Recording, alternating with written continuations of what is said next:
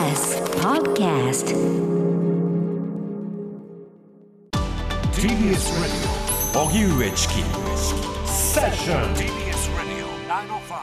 905-954最新のニュースをお送りするデイリーニュースセッション。続いてはこちらのニュースです。日本学術会議の梶田会長と井上科学技術担当大臣が初会談日本学術会議の梶田会長は今日午前学術会議を所管する井上科学技術担当大臣と初めて会談しました。井上大臣は梶田会長に対し学術会議の在り方を検討して年内に報告するよう要請。これに対し梶田会長は応じる考えを示しました。また梶田会長は菅総理が任命を拒否した学術会議の会員候補6人の任命などを求めた決議文を井上大臣に手渡したと報道陣に説明。しかし井上大臣は任命権者ではないとして具体的な回答は避けました。一方任命を拒否された日本学術会議の会員候補6人が今日日本外国特派員協会で意見を表明しました。6人中4人は記者会見に臨み加藤陽子氏と宇野茂樹氏はメッセージを寄せました。国民民主立憲民主党などとの会派離脱へ。国民民主党の玉木雄一郎代表は今日衆議院で立憲民主党などと組んでいる野党統一会派から離脱すると表明しました。玉木氏が国会内で記者会見し明らかにしたもので臨時国会では別の会派で臨むとしています。会派は国会での活動単位で野党のうち立憲民主国民民主社民党無所属の議員がこれまで衆議院で統一会派を作っていました。一方社民党は昨日立憲民主党との合流の是非をめぐって常任幹事会で協議し回答党を解散しての合流を断念しました。代わりの案として希望する国会議員や地方組織が党を離れるのを容認するかどうかを問う議案を来月14日の臨時党大会で諮ることを決めました。可決されれば社民党は事実上の分裂となります。新型コロナウイルス感染東京で186人。分科会は年末年始の休暇延長提言へ。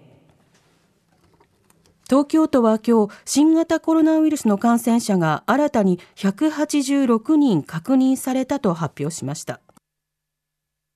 一方新型コロナウイルスの感染者が年末年始の休みで急増しないようコロナ対策分科会の専門家らが政府に対し年末年始の休暇の延長を提言することが分かりました。来年の年始は1月4日が最初の月曜日となり年末年始の休暇が短くなることが予想されていて専門家らは帰省や初詣が短期間に集中し感染が拡大することを懸念。現在行われているコロナ対策の分科会で政府に対し率先して職員に長期休暇や分散休暇を実践した上で国民に広く協力を呼びかけるよう提言するということです。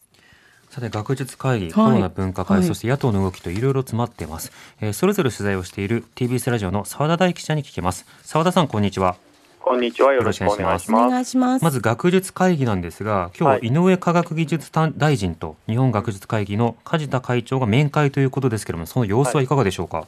はい、あの直接、えーと、冒頭のところにはちょっと間に合わなくて、ですね、はい、あの会見等々に行けたんですけれども、えー、当初予定してた時間はまあ10分ちょっとっていう感じだったんですけれども、はい、結果的にはまあ30分以上にわたって会談が行われたと、うん、展開したということですね。はい、で一応、一致したことについて、まあ、梶田さんがその後、えー、ぶら下がりに応じまして話していたのは、えー、未来志向で学術会議が社会役にどう貢献していくか検討を行うにあたって、井上大臣と梶田さんとでコミュニケーションを取りながら進めていくということで合意しましたと。でえ過去の、えー、学術会議に対する、まあ、外部評価っていうのがあって、はい、まあ、それを踏まえた上でこの提言機能とか情報発信とか国際活動を行うについての、まあ、動きとかっていうのを、まあ、検討して学術会議側でまとめて年末をめどに報告しますよと。いうことをまあ言ったと。いうことですね。で、はい、えー、先ほどもニュースにもありましたけれども、学術会議側から今回のその6人の件について改めて、えー、任命してくださいというふうに申し入れたんだけれども、はい、井上大臣の方から私が任命権者ではないので、まあ、総理が対応するという趣旨の話があったということですね。なるほど。まあ、なぜか知らないけれども、政府は説明せず、一方で学術会議の方が説明しなくちゃいけないという、変な流れですね。変な流れになってますね。もともとはそのそもそもはその任命を、まあ、ある種拒否しなければ、えー、こういうことは起こらなかったということなんですけれども、はい、その拒否したことについては、えー、詳しい説明については、まあ、総合的、不可的という話しか出てこないと。いうことで、具体的になぜかというのは、まだ説明がなされていないと。い。うことですね。でその後井上大臣の、えー、会見の中でも、まあえー、記者から何度もその6人の件については聞かれたんですけれども、えー、えー、梶田さんに説明したというその任命権者ではないという話を井上さんは繰り返していました。でその提言等々についてなんですけれども、そのあり方をめぐって、まあ、学術会議は何もしてないじゃないかっていう、まあ、批判を自民党サイドとかは、えー、結構していたかと思うんですけれども、それに関連して、はい、えー、記者の側から、えこれまで、え年間でいうと80本の政策提言が行われてますと、えー、要するにあの諮問されなければ、まあ、答申はできないという話があって、うん、えー、政府からの諮問がないので、今のところ答申というのはここのところ行われていないんだけれども、一方で学術会議サイドからの、まあ、政策提言というのは年80本も行われてますよと、えー、いうことを、えそれでもやってないんですかということについて、まあ、政府として対応しないんですかという話が出て、それについては、今は事務方があの学術会議側から受け取るという状況になっているので、はい、えー、これからは、まあ、例えば担当大臣が受け取って、えー、話も含めて伺うということも検討していきたいですよと、一応、政府側の方も、えー、対応しますよと、それから、じゃあ、諮問するってことはしないんですかと。いう話が、もやっぱり疑問として出たんですけども、まあ、それもしていくことについても、この一応、政府側としても検討はしますよと。いう話はしていました。うんあの自民党の下村さんなんかがね、あの確かにいろいろ提言を出しているようだけどメールでしか届かないから直接手渡されないんでっていう話をしてましたよね。ということでね 80, 80本近い提言を大臣とかがこれから直接受け取るってことになるんですか？それも含めて検討するということなので、その結果、受け取りませんという話になるかもしれないですし、えー、まあ、そこはまだわからないと、ね、いうことではあるけれども、まあ、今の時点で、え受け取らないということを言うわけではないと。うんあのもし澤田さんの聞く機会があれば梶田会長と井上大臣それぞれあのよく出る未来志向ってどういう意味ですかって今度聞いてみてください。そうですよね、この単語もよく出てくるんですけど、意味がよく確かにわからない単語ですね、うん、で一方で外国特派員協会で、えーはい、今回任命拒否された6人のうち4人が記者会見をしたということですけれども、はい、どういった内容だったんでしょうか？はい、つい先ほどまで、えー、行われていました6人のうち4人の方が、えー、実際に、えー、そうですね。6人のうち4人の方が、まあ、会見自体に直接参加という形になりました。お二人が、はい、えー、会場に来て、えー、発言をして、残りお二人が、まあ、リモートで発言をするということでした。まあ、基本的にはこの間、えー、皆さんがおっしゃっていたこと、つまり、あの任命するにあたっての、まあ、選考ができるっていうのは学術会議の側だけですよと、えー、総理に任命拒否はできません、これ時点で違法ですよと、でそれから、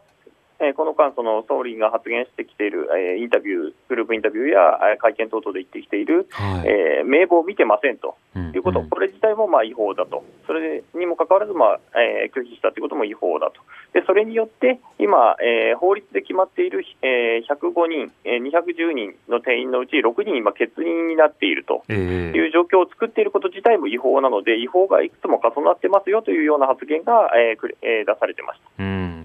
この違法性についての説明というものを政府が本来であればしなければ先に進まない案件だということも確認されます。さて続いてなんですけれども澤田さん、はい、今日は新型コロナの分科会現在開かれているということですが、はい、今日の議題などは？というところなんですけれども、はい、えーと、2時半から4時半までの日程で行われています。で前回の分科会の際、えー、終わった後におみえー、分科会の尾身会長が発言してた話を、まあ、今回話し合ってるんですけれども、どういうことかというと、まあ、年末年始にやはりその規制等々で人が集中するようなことが起こってしまうと、でそれによって、えー、感染のリスク自体は上がると、はい、でそれをなんとかして是正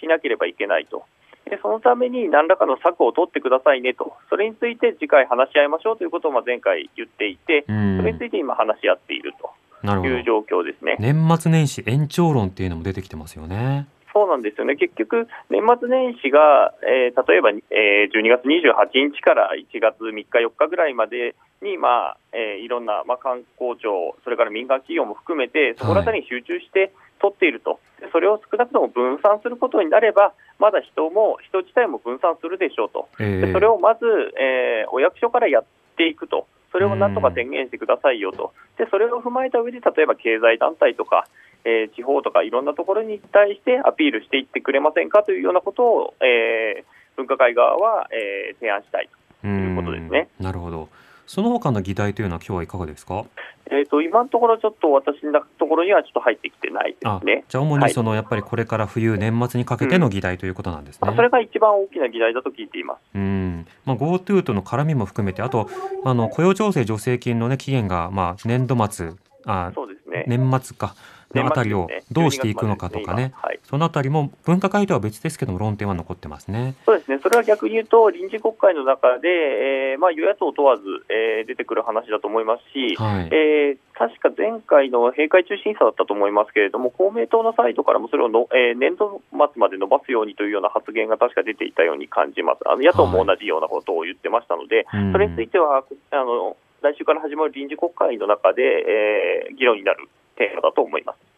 さて続いてなんですけどもその与野党の野党なんですが、えーはい国民民主および社民が、まあ、それぞれちょっとあの分裂などあるいはその会派離脱といったあのうんいろんな動きがあります。それぞれの動きちょっと教えてください。はい、えー、と国民民主党、えー前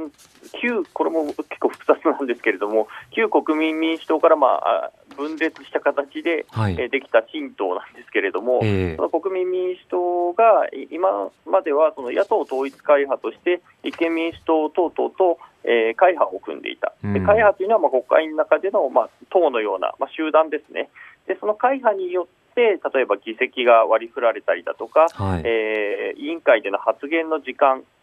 等々が決まってくるんだけれども、そこの立,、えー立憲民主党との会派を解消して、新しい会派を作って、えー週明けからの国会に臨みたいということを、今日玉木代表が発表したとうん。いうことですね。で新しい会はい。派は、えー、と衆議院の立憲、えー国民民主党が今、7人いるんですけれども、そのそれに、えー、と旧、えー、とここ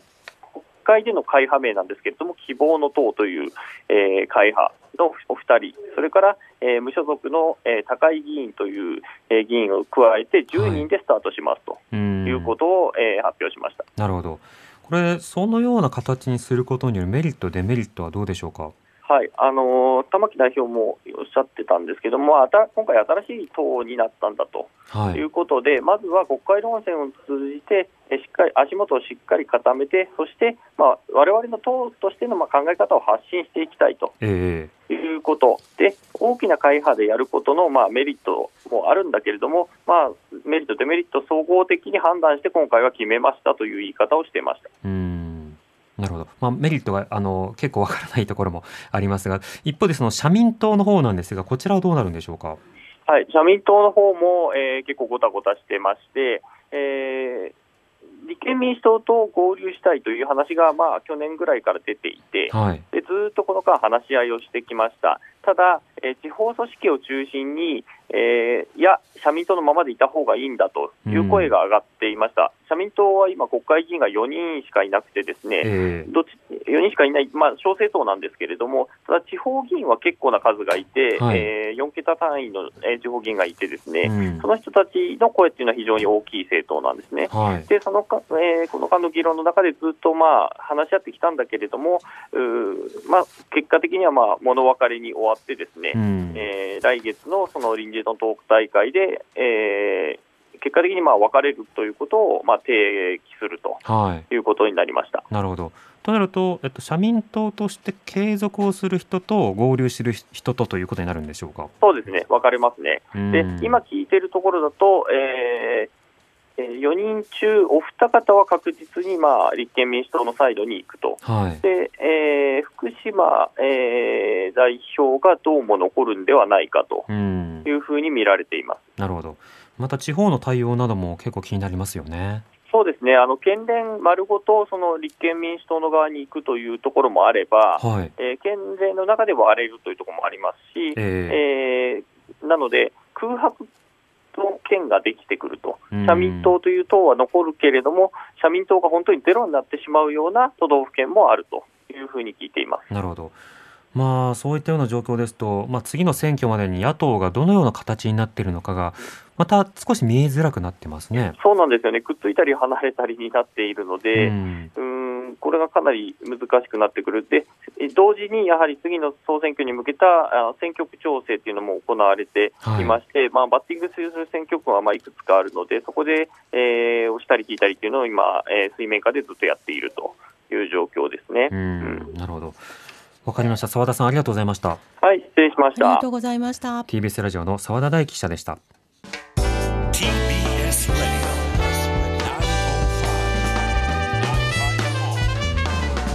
知る。若手動かす。荻上チキ。セッション